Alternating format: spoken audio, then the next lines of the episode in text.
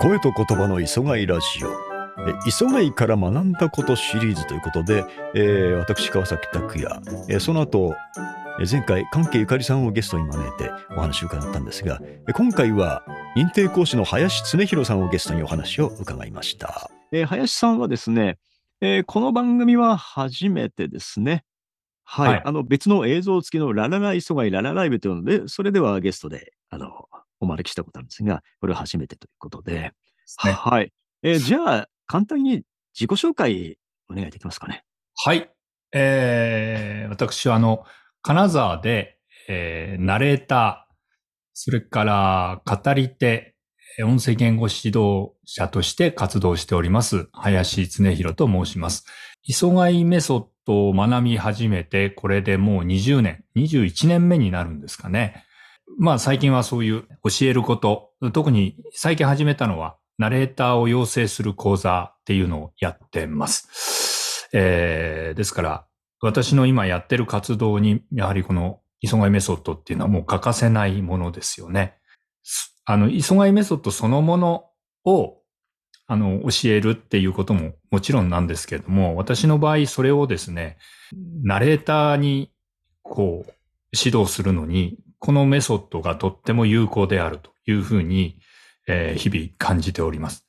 えー、磯貝メソッドそのものは、ちょっと言うと、濃いというかね、すごく、あの、まあ、劇薬とで 言っちゃうと言い過ぎですけど、濃いので、それをちょっと薄めて、えーナレーターに適したようなことをこう指導したりっていうことをしております。はい あの、林さんは認定講師でもあるんですが、私のイメージとしては、それよりもやっぱりパフォーマーっていうかね、ナレーターとかパフォーマーとしてのごあのご活躍の方があの多いのかなっていう印象なんですが、そうですね。私もあの、正直、こう、人に教えたりっていうのは、本来、あまり得意ではないんですね。あそれよりも自分でやってみせたり、えーね、やっぱお客さんを相手にするっていうのが、やっぱり僕の性分に合ってるのかなっていうのはありますね。うんまあ、同じようなことを、まあ、私と同じようなことを、まあ、磯貝さんから学んできたと思うんですが、あの、うん林さんの場合、結構個別に指導を受けてると思うので、その辺をなんか深い話を伺えるかなと思って期待しております。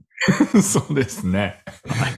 そうですね。今まであの、僕はどちらかというと、こう、お尻の重い人間だったんですけはど、まあ、磯貝さんと出会って、なんていうんですかね。ちょっとこう、ぼやっとしてた自分がだいぶ変わりましたね。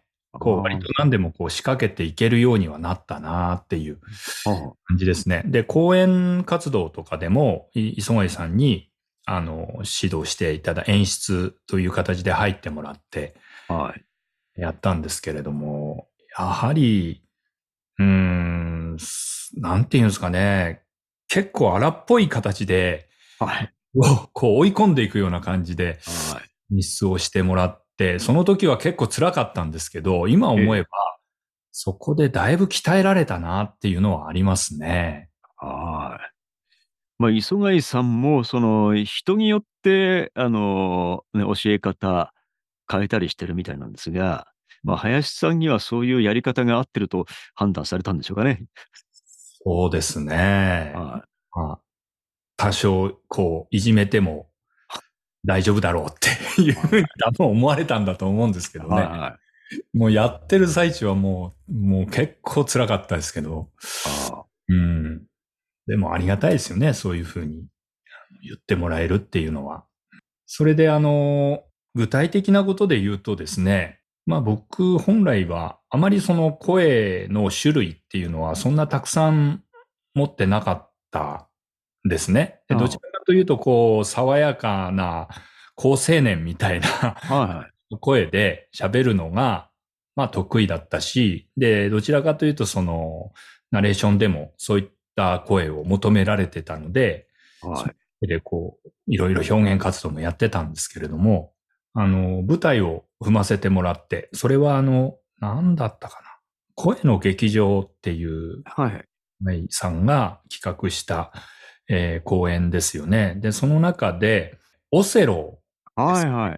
はい。オセロをさせてもらって、でその時に、まあ、なんでしょう。僕がそのシェイクスピアに触れるのもあまり、なんていうんですかね、うん、多くなかったし、まあどちらかというとそういう海外のものって苦手としてたんですけれども、ほうほまあ、磯貝さんがやれとこう言われて、う。はい。まあ先生がおっしゃるならじゃあやってみますとかって。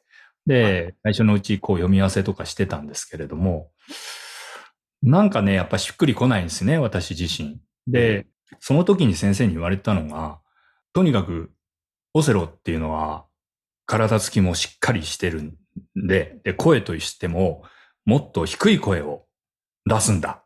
はい。で、僕全然わからなかったんで、うんあ、そうなん、そんなもんなんですか？じゃあ、低い声で言えばいいんですか？とかってはい言われたときに、あの、まあ、川崎さんもご存知だと思うんですけど、丹田を意識した声っていう、はいはい。深い音が出るじゃないですか。はい。うん。だから、その声でもう全編やれと。は全編その声でやるんだって言われたんですよ。だからは、いそれを練習してこいと。あはい。まして。だから、まあ、今思うとすごく違和感のある感じですよね。全部それでやるんですから。あですでもうな、なんとか今度かって、これでずーっと喋るんですよ。はい。だけど、僕は、んまあ当時そういうのうんよくわからなかったから、ああ、そういうもんなんだと思って、よし、がっしりとしたオセロを演じるっていうことで、もうその声でずーっと練習してきたんです。えー、次の稽古までに、に、2、3週間あったんですかね。そう、間にちゃんと仕上げてこいって言われて、それで、まあ僕も素直ですから、それを ちゃんとや、やってきたんですね。そして、その、えー次の稽古の時に、えーそれをお聞かせしたわけですよ。はい。そしたらですね、うん。まあ悪くないな、みたいな感じで言ってくれて、悪くないなって。で、でも、あの、ちゃんとした、しっかりした声は出たんですね。だから悪くない。はい。はいはい。よし、じゃあもういいから、普通、普通でやってくれって言われたんですよね。普通でやれって言われて。え、こ、これで、あの、こ、これで仕上げていくんじゃないんですかって思ったんですけど、いや、いや、それがで、できたんだったらもういいから、普通でやれって言われて。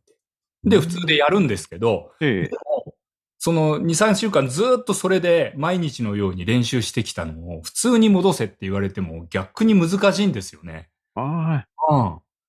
だから、僕がその時思ったのは、わあ、この人はもうほんとペテン師だというか、嘘つきだっていうふうに思って。でも、後々考えるとですね、い。ええ。磯貝さんは、その、すぐできるようなことを僕に求めてたわけではなくて、要は。はい声の幅、うんええ。で低いところも出れば、高いところも出る。で、最初からその、ん真ん中辺の音でさせる、させてどう、ゴニョゴニョゴニョゴニョ、こう調節するようなことはせずに、まずは深い音をとことんできるようにさせるんだっていうふうに思ったんだと思うんですね。はいはいはい。うん。で、まあ最終的には、あの、普通の声であや、やったんですけれども、たええだ僕の中にそこで育ったのは、深い音から、あの、高い音まで、その間の音っていうのが、その深いところを作ったが、ゆえに、自分で、こう、ある程度、こう、調整できるようになったんじゃないかなっていう。はいはいはい。うん。だから、そういう指導をされてって、そういう方と出会ったことがあったんで、あとっても新鮮でしたね。うん。あ。はい。まあ一般的に現場だとね、とにかく、あの目さ目先というか、その公園とかをゴールにして、なるべくそこに近い、うん。近道でやろうっていうのがまあ一般的だと思いますよね。はい。だからあれはありがたかったですね、今思う。ひでえなと思いましたけどね。はい、なかなか面白い話だったんですが、続きは次回ということで、お楽しみに。